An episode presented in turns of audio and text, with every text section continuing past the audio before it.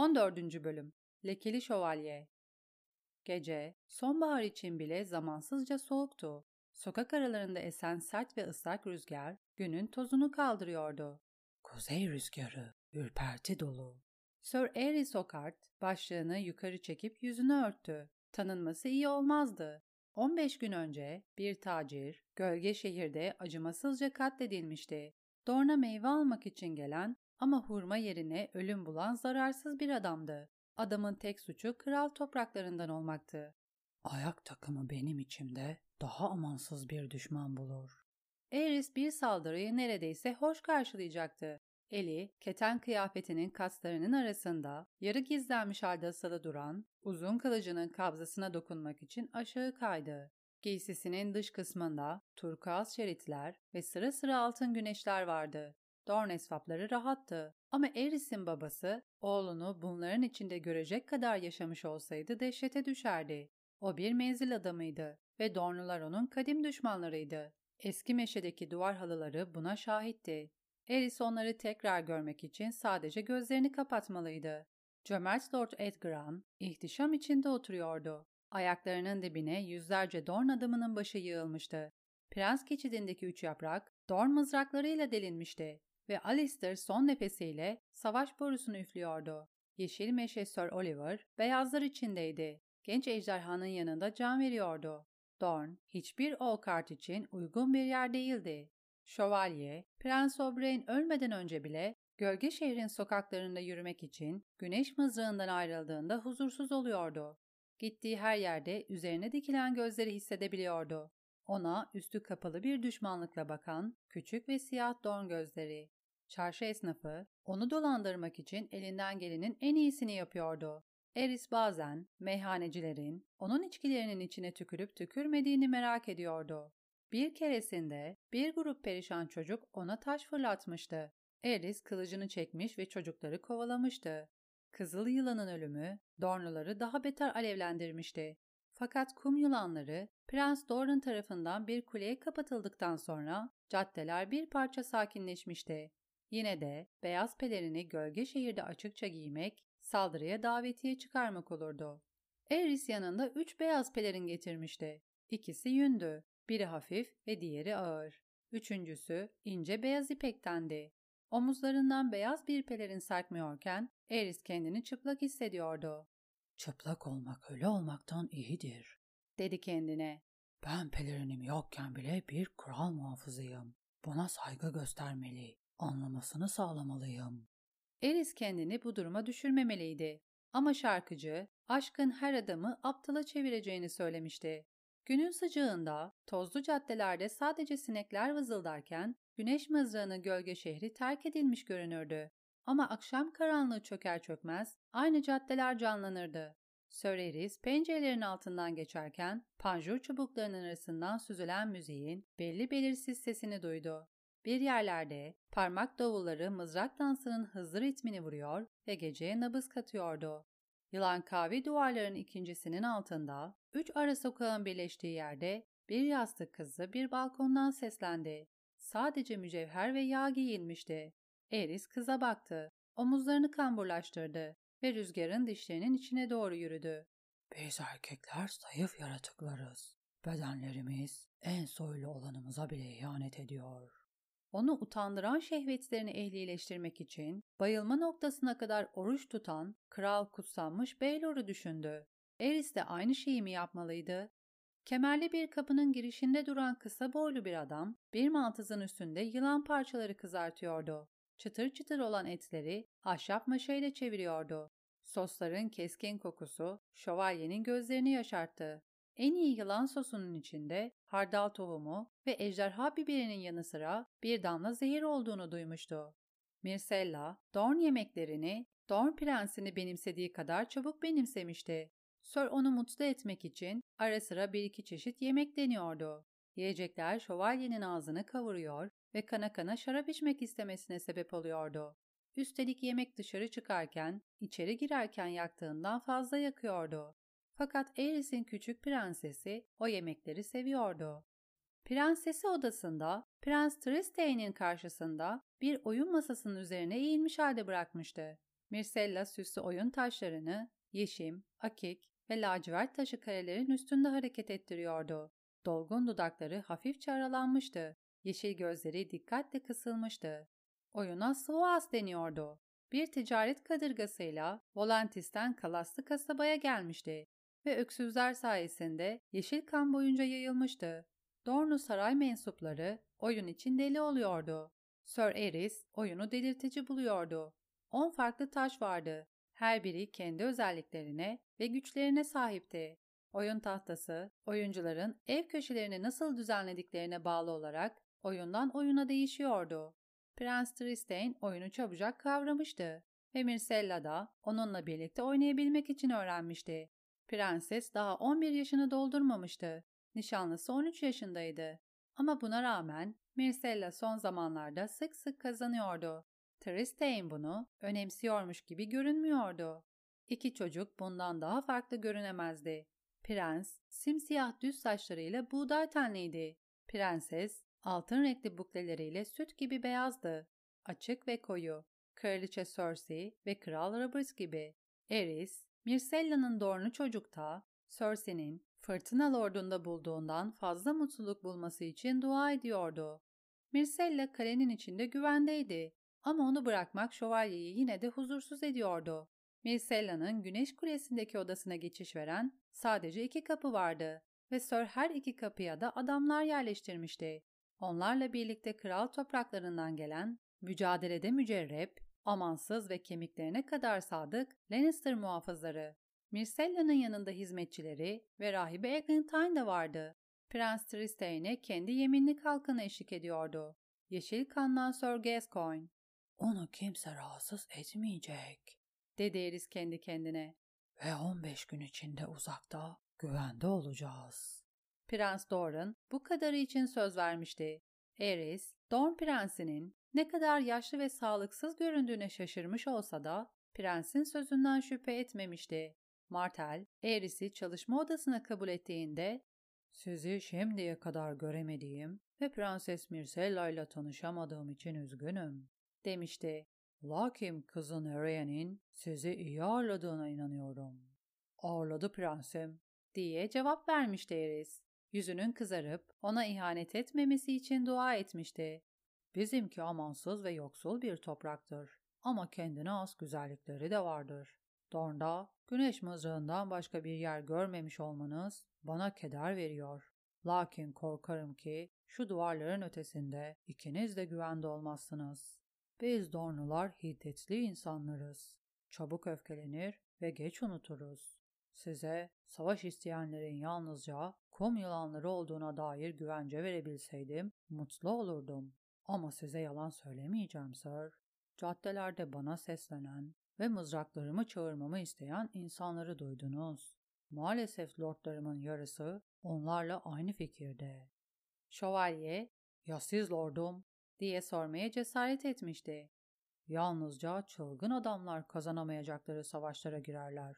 Bunu çok uzun zaman önce annemden öğrendim. Eğer sorunun pervasızlığı Prens Doran'ı gücendirdiyse bile adam hislerini iyi saklamıştı. Lakin bu barış için çok narin. Prensesiniz kadar narin. Yalnızca bir canavar küçük bir kıza zarar verebilir. Kardeşim Elia'nın da küçük bir kızı vardı. Adı Rhaenys'ti. O da bir prensesti. Prens iş geçirmişti. Prenses Myrcella'ya bir bıçak saplayabilecek adamlar ona karşı kim beslemiyorlar. Sir Emerald Ark'ın Rhaenys'i öldürdüğünde beslediğinden fazla değil. Bıçağı gerçekten o sapladıysa tabii. O adamların tek amacı benim elimi zorlamak. Zira Myrcella benim korumam altındayken öldürülürse inkarlarıma kimse inanmaz. Ben hayattayken kimse Myrcella'ya zarar veremez. Belli belirsiz bir gülümsemeyle asilce bir yemin demişti doğru Martel. Ama siz yalnızca bir adamsınız sir. Dik başlı yeğenlerimi zindana kapatmak, suları sakinleştirmeye yardım eder diye düşünmüştüm. Ama bütün yaptığım kara böcekleri halıların altına süpürmek oldu. Her gece fısıldadıklarını ve bıçaklarını bilediklerini duyuyorum. O anda korkuyor diye fark etmişti Soreris. Bak elleri titriyor. Dorn prensi dehşet içinde. Kelimeler onu yarı yolda bırakmıştı. Özür dilerim sir, demişti Prens Doran. Güçsüz ve hastayım ve bazı zamanlar güneş mızrağı gürültüsüyle, pisliğiyle ve kokularıyla beni yoruyor. Vazifem izin verir vermez su bahçelerine dönmek niyetindeyim. Dönerken Prenses Myrcella'yı da götüreceğim. Şövalye itiraz edemeden önce prens elini kaldırmıştı. Parmak eklemleri şiş ve kırmızıydı. Siz de geleceksiniz. Myrcella'nın rahibesi, hizmetçileri ve muhafızları da. Güneş mızrağının duvarları sağlam. Fakat o duvarların altında gölge şehir var. Kalenin içinde bile her gün yüzlerce insan dolaşıyor. Bahçeler benim sığınağım. Prens Merin su bahçelerini Targaryen karısına bir armağan olarak inşa ettirdi. Dorne'un demir tasla yaptığı evliliği imlemek için. Sonbahar orada hoş bir mevsimdir. Sıcak günler, serin geceler, denizin tuzlu esintisi, fıskiyeler ve havuzlar ve başka çocuklar da var. Asil doğumlu oğlanlar ve kızlar. Mirsella kendi yaşında arkadaşlara sahip olacak. Yalnız kalmayacak. Nasıl isterseniz. Prensin sözleri Eris'in kafasında çınlıyordu. Mirsella orada güvende olacak. Fakat doğru Martel, neden Harris'in kral topraklarına bu taşınma ile ilgili mektup yazmaması için ısrar etmişti? Eğer yerini kimse bilmezse Mirsella daha güvende olur. Sir Eris buna katılmıştı. Ama başka ne seçeneği vardı ki? O kral muhafızlarının şövalyesiydi. Buna rağmen tıpkı prensin söylediği gibi yalnızca bir adamdı. Dar sokak, ay ışığıyla aydınlanmış bir avluya açıldı. Mumcunun dükkanını geç diye yazmıştı kız. Bir bahçe kapısı ve kısa bir dış merdiven var. Eris kapıdan geçti ve işaretsiz bir kapıya çıkan eski basamakları tırmandı. Kapıyı çalmalı mıyım? Çalmak yerine kapıyı iterek açtı ve kendini alçak tavanlı, geniş, loş bir odanın içinde buldu. Oda, kalın toprak duvarları oyulmuş, nişlerde titreyen kokulu mumlarla aydınlatılmıştı. Eris sandaletlerinin altındaki desenli mir halılarını, duvardaki gobleni ve yatağı gördü. ''Leydim'' diye seslendi. ''Neredesiniz?'' ''Buradayım.'' Kız kapının arkasındaki gölgelerin içinden çıktı. Sol koluna süslü bir yılan dolanmıştı. Kız hareket ettikçe yılanın bakır ve altın pulları ışıldıyordu. Kız başka bir şey giymemişti. Eris ona hayır diyecekti. Sadece gitmek zorunda olduğumu söylemek için geldim. Ama mum ışığında pırıldayan kızı gördüğünde konuşma kabiliyetini yitirdi. Boğazı don kumu kadar kuruydu. Eris sessizce durdu. Kızın vücudunun görkemini yudumladı. Boğazındaki çukuru, büyük uçları olan dolgun ve yuvarlak göğüslerini, belindeki ve kalçalarındaki cazibedar kıvrımları ve sonra ne ara olduysa kıza sarılıyordu ve kız onun kıyafetlerini çıkarıyordu. Kız, Eris'in iç gömleğine ulaştı. Gömleği omuzlarından tuttu ve ipek kumaşı yırttı. Ama Eris'in umrunda değildi. Parmaklarının altında kızın teni vardı. Yumuşak ve doğum güneşinde pişmiş kadar sıcak. Şimdi mutlu bir şekilde ölebilirim diye düşündü ve en azından bir düzüne kalp atışı boyunca huzurluydu. Ölmedi. Arzusu deniz kadar derin ve engindi. Ama dalgalar geri çekildiğinde utanç ve suçluluk kayaları her zamanki kadar keskin bir biçimde ortaya çıktı. Dalgalar örtebilirdi ama onlar suyun altında baki kalırdı. Sert, siyah ve ince. Ben ne yapıyorum? diye sordu Eris kendine. Ben kral muhafızlarının şövalyesiyim. Kızın üstünden yana yuvarlandı ve yatağa uzanıp tavana baktı. Tavanda bir duvardan diğer duvara kadar uzanan derin bir çatlak vardı. Eris bunu daha önce fark etmemişti. Duvar halısının üstündeki resmi de öyle. Naymerya ve bin gemisini tasvir eden bir sahne.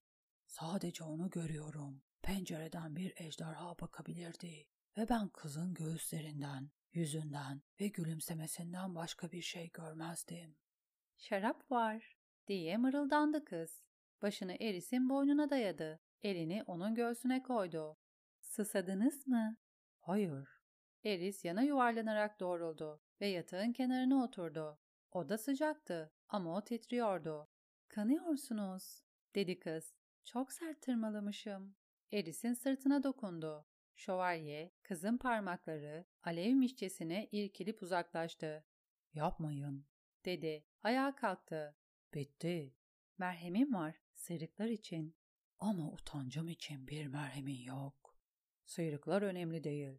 Beni boşlayın Leydim, gitmek zorundayım. Bu kadar çabuk?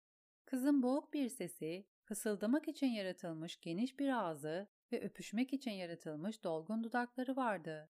Büyük ve tembel bukleler halinde kıvrılan siyah ve gür saçları çıplak omuzlarına dökülmüş ve dolgun göğüslerinin üstüne düşmüştü. Bacaklarının arasındaki tüyler bile yumuşak ve kıvırcıktı. Bu gece benimle kalın sir. Size öğretecek çok şeyim var. Sizden hali hazırda çok fazla şey öğrendim. Dersler için yeterince istekli görünüyordunuz sir. Başka bir yatağa gitmediğinizden emin misiniz? Başka bir kadına? Bana onun kim olduğunu söyleyin. Sizin için onunla dövüşürüm. Çıplak göğüslerimle. Bıçak bıçağa. Kız gülümsedi. Bir kum yılanı değilse tabii. Eğer öyleyse sizi paylaşabiliriz. Kuzenlerimi çok severim. Başka bir kadınım olmadığını biliyorsunuz. Sadece vazife. Kız dirseğinin üstünde doğrulup şövalyeye baktı. Siyah iri gözleri mum ışığında parlıyordu. O değersiz sürtük mü? Onu tanıyorum. Bacaklarının arası toz gibi kurudur ve öpüşleri sizi kanatır. Bırakın da vazife bir kez olsun yalnız uyusun. Bu gece benimle kalın. Benim yerim sarayda. Kız iç geçirdi. Diğer prensesiniz de. Beni kıskandıracaksınız. Onu benden daha çok sevdiğinizi düşünüyorum. O kız sizin için çok genç. Sizin bir kadına ihtiyacınız var. Küçük bir kıza değil. Lakin sizi heyecanlandıran şey buysa masum rolü oynayabilirim. Böyle şeyler söylememelisiniz. Unutma, bu kız Dornu. Menzilde, Dornu adamları bu kadar asabi ve Dornu kadınları bu kadar vahşi ve şehvetli yapan şeyin yemekler olduğu söylenirdi. Ateşli biberler ve tuhaf baharatlar kanını ısıtıyor. Elinden bir şey gelmiyor. Ben Mircella'yı kızım gibi severim. Eris'in ne bir karısı ne de bir kızı olacaktı. Bunların yerine beyaz bir pelerini vardı. Su bahçelerine gideceğiz. Eninde sonunda diye onayladı kız. Fakat babam söz konusu olduğunda her şey olması gerekenden dört kat fazla vakit alır. Eğer babam yarın gitmeye niyetli olduğunu söylerse 15 gün sonra yola çıkacağı kesindir. Bahçelerde yalnız olacaksınız. Bana inanın. Ayrıca hayatının geri kalanını benim kollarımda geçirmek istediğini söyleyen genç ve cesur yiğit nerede? Bunu söylediğimde sarhoştum. Üç kadeh sulu şarap içmiştiniz. Sizinle sarhoştum. On yıl olmuştu. Beyazları giydiğimden beri dokunduğum ilk kadın sizsiniz. Aşkın ne olduğunu hiç bilmiyordum. Ama şimdi korkuyorum. Benim beyaz şövalyemi ne korkutabilir ki? Onurum için korkuyorum. Dedi Eris. Ve sizin onurunuz için. Ben kendi onurumla kendim ilgilenebilirim. Kız parmağını göğsüne koydu ve meme ucunun etrafında gezdirdi. Gerekirse kendi zevkimle de. Ben yetişkin bir kadınım. Öyleydi, buna şüphe yoktu. Onu kuş tüyü yatağın üzerinde o edepsiz gülümsemesiyle kendi göğüsleriyle oynarken görmek, göğüs uçları bu kadar büyük ve duyarlı olan başka bir kadın var mıydı? Eris o göğüslere avuçlama isteği duymadan bakamıyordu. Onları sert, ıslak ve parlak olana kadar emmek istiyordu. Bakışlarını başka yere çevirdi. İç çamaşırları halının üstüne yayılmıştı. Şövalye çamaşırlarını toplamak için eğildi. Elleriniz titriyor, dedi kız. Beni okşamayı tercih ediyorlar sanırım. Kıyafetlerinizi giymek için bu kadar acele etmek zorunda mısınız sir? Sizi bu halinizde tercih ederim. En gerçek halimiz yatakta ve çıplak olduğumuz halimizdir. Bir erkek ve bir kadın, iki aşık, tek beden, iki kişinin olabileceği kadar yakın. Kıyafetlerimiz bizi farklı insanlar haline getiriyor. İpekler ve mücevherler yerine et ve kan olmayı tercih ederim. Ve siz, siz beyaz pelerininizden ibaret değilsiniz. Öyleyim, dedi Söreris.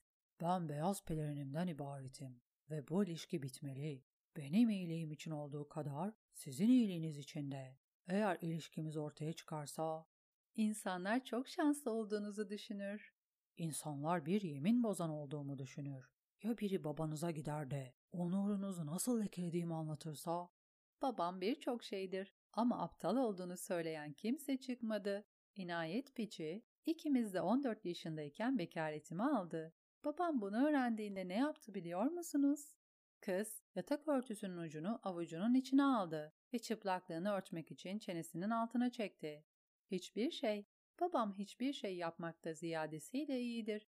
Buna düşünmek adını verir. Bana doğruyu söyleyin sir. Sizi endişelendiren benim onurum mu yoksa sizinki mi? İkisi de. Kızın suçlaması acıtmıştı. İşte bu yüzden ilişkimiz bitmeli. Bunu daha önce söylemiştiniz. Söyledim ve ciddiydim. Lakin acizim. Aksi takdirde şimdi burada olmazdım. Eris bunu ona söyleyemezdi. O acizliği küçümseyen bir kadındı. Şövalye bunu hissediyordu. Onun için babasından çok amcası var. Eris döndü ve çizgili ipekten dikilmiş iç gömleğini bir sandalyenin üstünde buldu. Kız gömleği Eris'in omuzlarından aşağı çekerken kumaşı göbeğine kadar yırtmıştı. Bu mahvolmuş diye sızlandı şövalye. Şimdi bunu nasıl giyeceğim? Tersinden dedi kız. Üstüne kıyafetlerinizi geçirdiğinizde kimse yırtığı görmez. Belki de küçük prensesiniz onu sizin için diker ya da su bahçelerine yeni bir iç gömleği mi göndereyim? Bana hediye göndermeyin. Bu sadece dikkat çekerdi. Eris gömleği silkeledi ve ters bir şekilde başından geçirdi. Tenine değen ipek serindi ama sırtına kızın tırmaladığı yere yapıştı. En azından saraya gidene kadar işe yarayacaktı. Tek isteğim bu işe bir son vermek. Bu, bu. Bu yiğitçe mi sir? Beni incittiniz. Söylediğiniz bütün aşk sözlerinin yalan olduğunu düşünmeye başladım.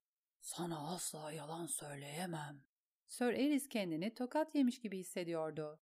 Ettiğim yeminleri aşktan başka ne için bozmuş olabilirim? Sizinleyken düşünemiyorum. Siz hayalini kurduğum her şeysiniz ama... Kelimeler rüzgardır. Beni seviyorsanız beni terk etmeyin. Bir yemin ettim. Evlenmemek ve baba olmamak için. Pekala, ay çayımı içtim ve sizinle evlenemeyeceğimi biliyorum. Kız gülümsedi. Lakin sizi metresliğe ikna edebilirim. Şimdi benimle alay ediyorsunuz. Belki biraz. Bir kadını seven, ilk kral muhafızı olduğunuzu mu düşünüyorsunuz? Yemin etmeyi, o yemini tutmaktan daha kolay bulan adamlar her zaman olmuştur. Diye kabul etti Eris. Sir Boras Blunt, İpek Caddesi'nin yabancısı değildi ve Sir Preston Greenfield, malum bir tuhafiyecinin evini ziyaret ederdi. Bu ziyaretler sırasında tuhafiyeci uzaklarda olurdu. Ama bu kusurlardan bahsederek yeminli kardeşlerini utandırmayacaktı. Bunun yerine Sir Terence Toyn, kralın metresiyle birlikte yatakta yakalandı dedi. Bunun aşk olduğuna dair yemin etti. Ama bu aşk hem onun hem de kadının canına mal oldu. Terrence'ın hanedanına yıkım ve dünyaya gelmiş en soylu şövalyeye ölüm getirdi. Evet, peki üç karılı ve 16 çocuklu şehvetli Lukamor ne olacak? O şarkı beni her zaman güldürür. Gerçek o kadar komik değil. O yaşarken asla şehvetli Lukamor diye anılmadı. Onun adı Sir Kuvvetli Lukamor'du ve bütün hayatı koca bir yalandı. Hilekarlığı ortaya çıktığında kendi yeminli kardeşleri tarafından hadım edildi ve yaşlı kral tarafından sura gönderildi. O 16 çocuğun boynu bükük kaldı. Lukamor gerçek bir şövalye değildi. Terence Toyn da öyle. Ya ejderha şövalyesi? Kız yatak örtüsünü kenara attı ve bacaklarını yere sarkıttı. Dünyaya gelmiş en soylu şövalye dediniz. Ama o kraliçesini yatağa götürdü ve onu hamile bıraktı. Buna inanma, dedi Eris kırgın bir sesle. Prens Aemon'un kraliçe Nymeria ile olan ihanet hikayesi sadece hikaye. Piçinin iyiliği için meşru oğlunu bir kenara atmak isteyen ağabeyinin uydurduğu bir yalan. Egan yok yere değersiz diye anılmıyordu. Kılıç kemerini buldu ve beline taktı. İpek don gömleğinin üstünde tuhaf görünseler de uzun kılıcın ve hançerin tanıdık ağırlığı Eris'e kim ve ne olduğunu hatırlatıyordu. Değersiz Sir Eris olarak anılmayacağım, dedi şövalye. Pelerinimi lekelemeyeceğim. Evet, dedi kız. O güzel ve beyaz pelerin. Unutuyorsunuz, benim büyük amcam da aynı pelerini giydi. Amcam ben küçükken öldü ama onu hala hatırlıyorum. Bir kule kadar uzundu ve beni gülmekten nefessiz bırakana kadar gıdıklardı. Prens Lowen'le tanışma şerefine nail olamadım, dedi Sir Eris. Fakat herkes onun büyük bir şövalye olduğunu söyler. Metresi olan büyük bir şövalye. Metresi şimdi yaşlı bir kadın ama gençliğinde nadide bir güzelliğe sahipmiş. Prens Levin. Sir Eris bu hikayeyi duymamıştı. Çok şaşırdı. Terence Toyn'un ihaneti ve şehvetli Lucamore'un hilekarlığı beyaz kitaba kaydedilmişti. Ama Prens Levin'in sayfasında bir kadına dair hiç ipucu yoktu. Amcam her zaman bir adamın değerini belirleyen şeyin elindeki kılıç olduğunu söylerdi. Bacaklarının arasındaki değil, diye devam etti kız. Yani lekeli pelerinler hakkındaki dini konuşmalarınızı kendinize saklayın. Sizin onurunuzu lekeleyen şey bizim aşkımız değil. Bunu yapan, hizmet ettiğiniz canavarlar ve kardeşlerim dediğiniz vahşiler. Bu sözler Eris'in kemiklerine kadar saplandı. Robert canavar değildi. Demir tahta çocukların cesedine basarak tırmandı, dedi kız. Fakat bir Joffrey değildi. Hakkını teslim edeyim. Joffrey. Yakışıklı bir delikanlıydı. Yaşına göre uzun ve güçlüydü. Ama onun için söylenebilecek iyi şeyler bu kadardı. O delikanlının emriyle zavallı Star kızına vurduğu zamanları hatırlamak Sir Eris'i hala utandırıyordu. Tyrion, Myrcella ile Dorne'a gitmek üzere onu seçtiğinde Eris teşekkür etmek için savaşçıya mum yakmıştı. Joffrey öldü. İblis tarafından zehirlendi. Eris, cücenin böyle bir habasete muktedir olduğunu hiç bilmiyordu. Şimdi kral Tammun ve ağabeyine hiç benzemiyor. Ablasına da benzemiyor. Bu doğruydu. Tammun her zaman elinden gelenin en iyisini yapmaya çalışan, iyi kalpli küçük bir adamdı. Ama Sir Eris onu son gördüğünde çocuk iskelede ağlıyordu. Myrcella tek damla gözyaşı dökmemişti. Halbuki ocağını ve evini bırakan, bir ittifakı bekaretiyle mühürlemek üzere denize açılan oydu. İşin aslı, Prenses Myrcella kardeşinden daha cesurdu. Daha zeki ve daha özgüvenliydi. Onun zekası daha tez, görgüsü daha perdahlıydı. Onu hiçbir şey korkutmazdı. Joffrey bile. Aslında güçlü olanlar kadınlar. Eri sadece Myrcella'yı değil, kızın annesini, kendi annesini, diken kraliçesini ve kızıl yılanın güzel ve ölümcül kum yılanlarını düşünüyordu. En çok da Prenses Eriyen Marteli. Haksız olduğunuzu söylemeyeceğim, dedi. Sesi pürüzlüydü. Söylemeyecek misiniz? Söyleyemezsiniz. Mirsella hükmetmek için daha uygun. Erkek evlat kız evlattan önce gelir. Neden? Buna hangi tanrı karar verdi? Ben babamın veliahtıyım. Haklarımı erkek kardeşlerime mi bırakmalıyım? Sözlerimi çarpıtıyorsunuz. Ben bunu söylemedim. Dorn farklı. Yedi krallıkta asla egemen bir kraliçe olmadı.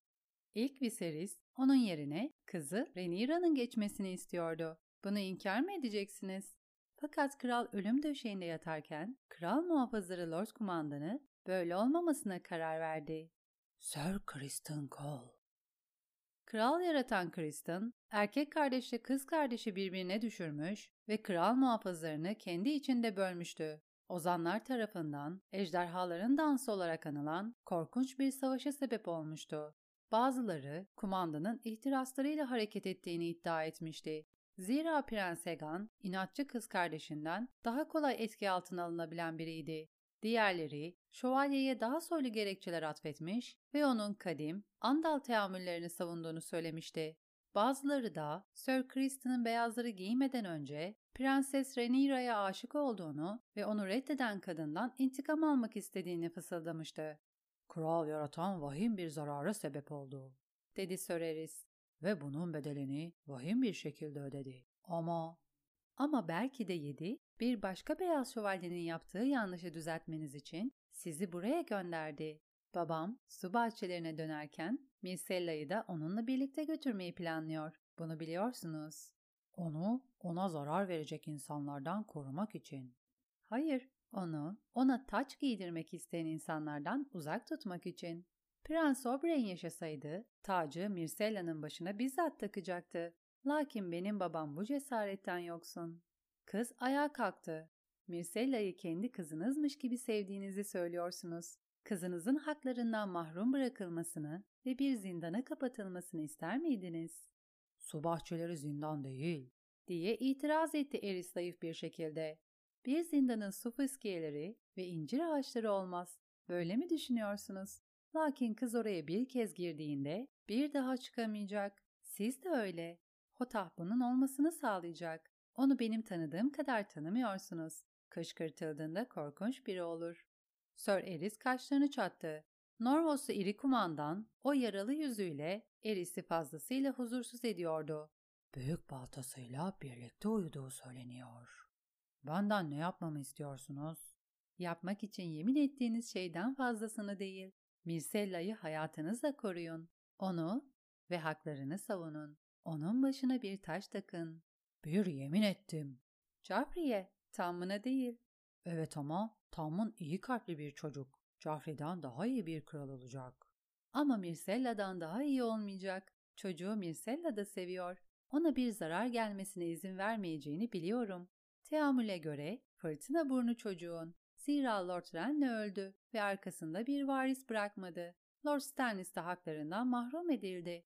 Zaman içinde annesinin vasıtasıyla Kesterli Kayası da Tammun'a geçecek. Tammun diyardaki en büyük lord olacak. Lakin teamüle göre demir tahtta Myrcella oturmalı. Kanun, bilmiyorum. Ben biliyorum. Kız ayağa kalktığında saçının siyah bukleleri beline düştü. Kral muhafızlarını ve onların ettiği yemini ejderha Egan yarattı. Lakin bir kralın yaptığını başka bir kral geri alabilir ya da değiştirebilir. Eskiden kral muhafızları ömürleri boyunca hizmet ederlerdi. Fakat Joffrey, köpeğinin bir pelerine sahip olabilmesi için Sir Barristan'ı azletti.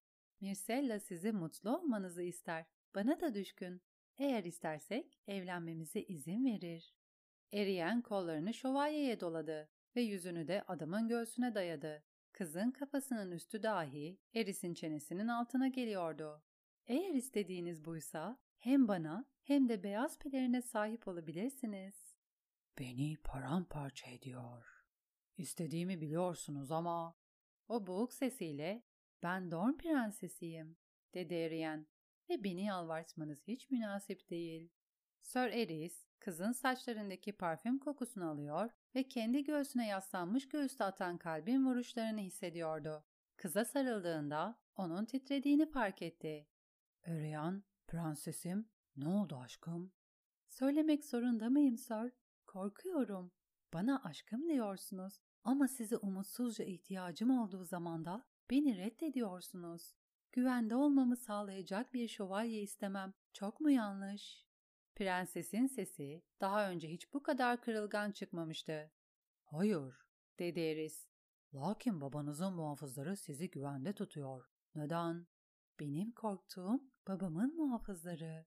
Prensesin sesi bir an için Mircella'nın sesinden daha genç çıkmıştı. Benim tatlı kuzenlerim babamın muhafızları tarafından zincire vuruldu. Zincire vurulmadılar. Her türlü rahatlığa sahip olduklarını duydum. Eriyen acı acı güldü. Onları gördünüz mü? Babam onları görmeme izin vermiyor. Bunu biliyor muydunuz? Onlar ihanetten bahsediyordu. Savaşı teşvik ediyorlardı. Larissa 6 yaşında, Doria da 8. Hangi savaşı teşvik edebilirler? Buna rağmen babam onları ablalarıyla birlikte hapsetti. Onu gördünüz. Korku, güçlü adamlara bile normalde yapmayacakları şeyler yaptırır ve benim babam asla güçlü bir adam olmadı. Eris, kalbim, benim için beslediğinizi söylediğiniz aşk hatırına beni dinleyin. Ben asla kuzenlerim kadar korkusuz olmadım. Zira ben daha zayıf bir tohumla yaratıldım. Ama Tayin'le ben aynı yaştayız ve küçüklüğümüzden beri kardeş kadar yakınız. Onunla aramızda hiç sır yok. Eğer o hapsedildiyse ben de edilebilirim. Aynı sebepten, Mircella meselesi yüzünden. Babanız bunu asla yapmaz. Siz babamı tanımıyorsunuz. Bu dünyaya kız olarak geldiğim ilk günden beri onu hayal kırıklığına uğratıyorum. Beni defalarca dişsiz ve beyaz sakallı adamlarla evlendirmeye çalıştı. Her biri bir öncekinden daha aşağılıktı. Onlarla evlenmemi emretmedi ama sadece teklifler bile onun beni ne kadar az önemsediğinin kanıtıydı. Öyle de olsa siz onun veliahtısınız. Öyle miyim? Kendisi su bahçelerine taşındığında sizi güneş mızrağını yönetmeniz için bıraktı. Bırakmadı mı? Yönetmek için? Hayır. kuzeni Sir Manfrey'i kale kumandanı olarak bıraktı.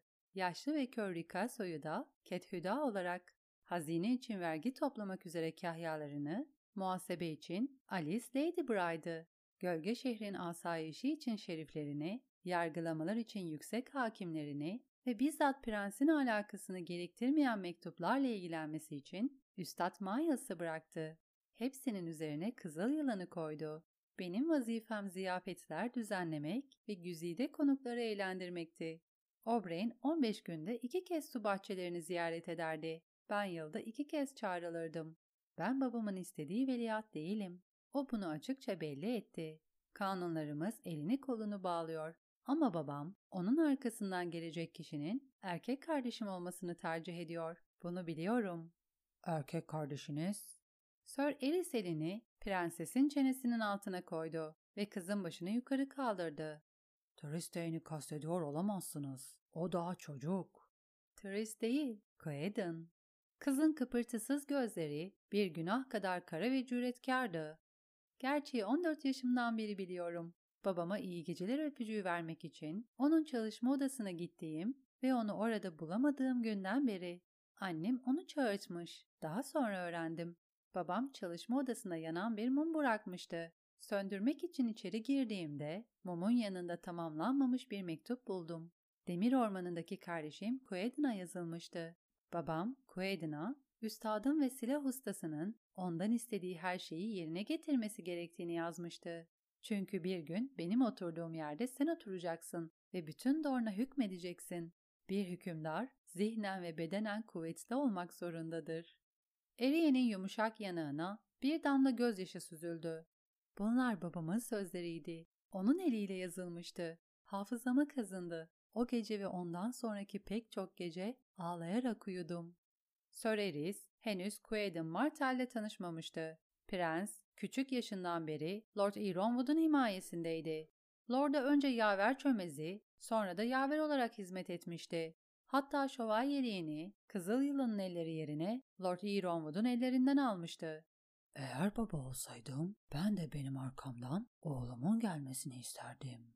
Diye düşündü Eris. Ama prensesin sesindeki acıyı duyuyordu ve ne düşündüğünü söylerse kızı kaybedeceğini biliyordu. Belki de yanlış anladınız, dedi.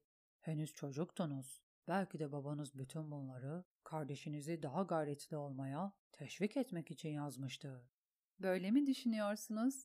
Öyleyse söyleyin. Quentin şimdi nerede?